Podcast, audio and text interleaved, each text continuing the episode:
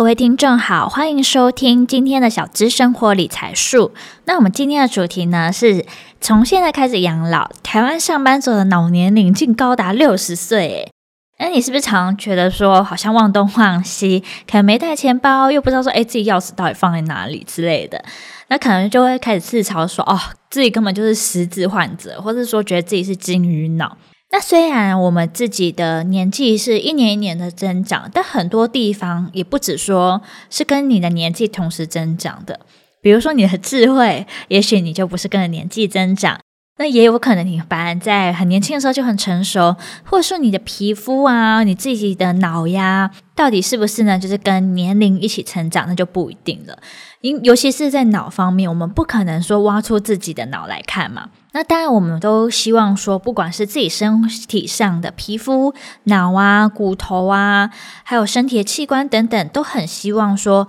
我们的年纪呢是可以比越来越轻、比较轻的状态。但我那时候呢也看了几篇报道，就。其实每篇报道，他们可能的实验对象不一样，那出来结果呢，可能也不太一样。像是日本的专家就指出，五十六岁的时候，竟然是脑力的高峰期。那只要说你呀、啊，继续的努力学习，即使是失败了，尝试错误，累积这个经验，大脑呢，竟然那个时候还可以天天做进化。所以我那时候也有看到一篇报道呢，也有指出，诶，其实他也表示说，其实你年纪大。跟你的脑力的状态其实不一定是划等号的。像是德国一名的大学心理学首席的研究员，他分析测试出来的数据呢，就指出说，十四到十六岁的人反应是最快速的，那很正常嘛，因为比较年轻。到了三十岁到六十岁之间呢，反应的速度虽然略微下降。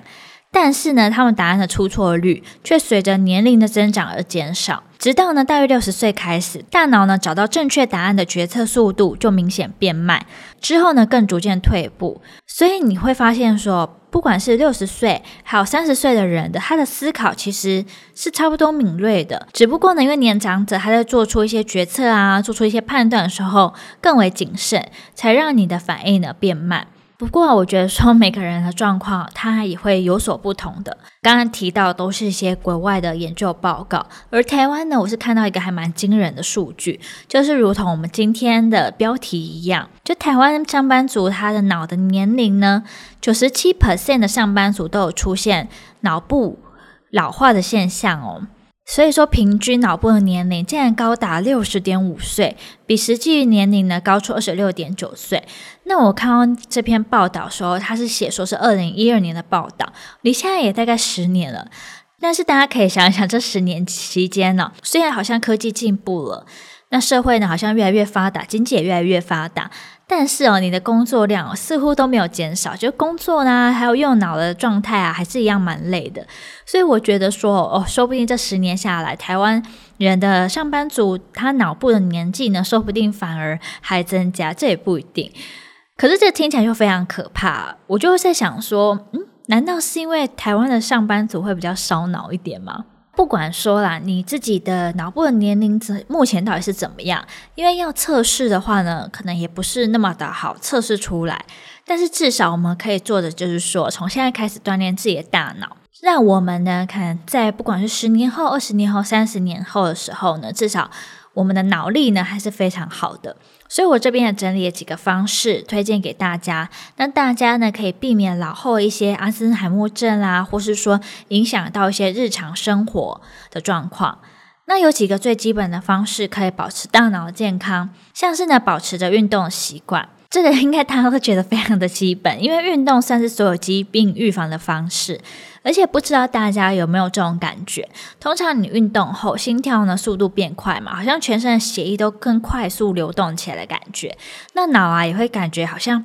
更清新，好像看什么东西、想什么东西，诶，都会比较清楚那种感觉。我不知道各位观众是有没有跟我一样同样的想法，所以我就觉得说，哎，运动当然是对整个身体都是好，那对脑部呢也当然是很好的。再来的话是维持社交的活动，因为大家呢都说嘛，心理会影响生理的状态，身心状态呢是保持在一起的。哦，我觉得这个边在讲的重点是说，你有维持这些社交活动的话，表示你有去跟别人讲话，你有去跟别人沟通。那你在沟通的时候，你可能会去想，而且社交活动这件事情啊，其实也是一门大学问。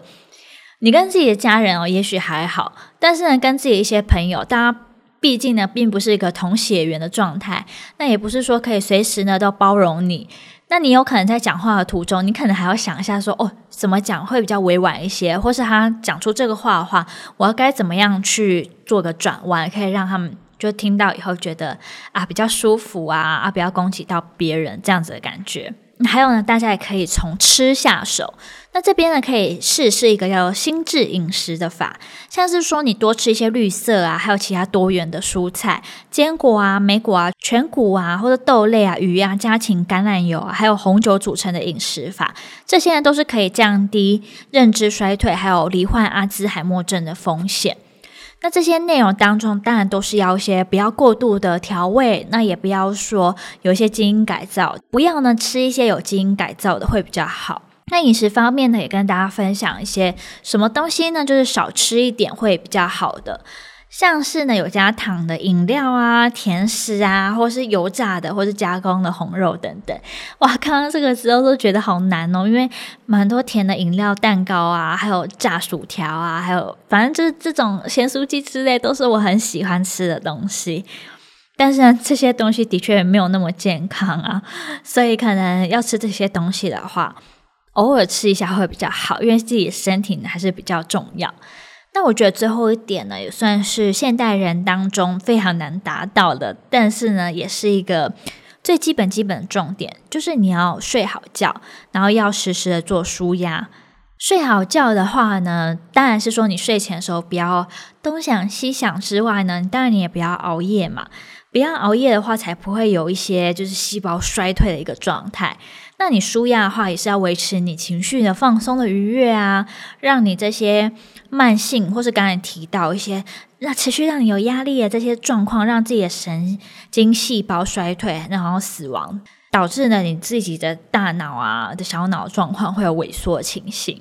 所以呢，这几个方式啊，听起来的确都非常简单，但其实做起来真的都非常的难。那大家呢，如果说你也有说对于脑容量怎么样可以变小的几率呢，可以降低的话，你有你的方式的话，也可以欢迎跟我们做分享哦。可以跟我分享你平常是怎样锻炼你的脑力的啊，或者说你觉得怎么样可以更健康，也可以欢迎你呢，就是到我们的脸书粉专嘛，Instagram，或是说直接在我们 Apple Podcast 上面可以跟我们做留言。那不过你留言的时候呢，也希望大家可以。打给我们五颗星的好评，那我们今天的节目就到这边见喽，那我们下期节目见，拜拜。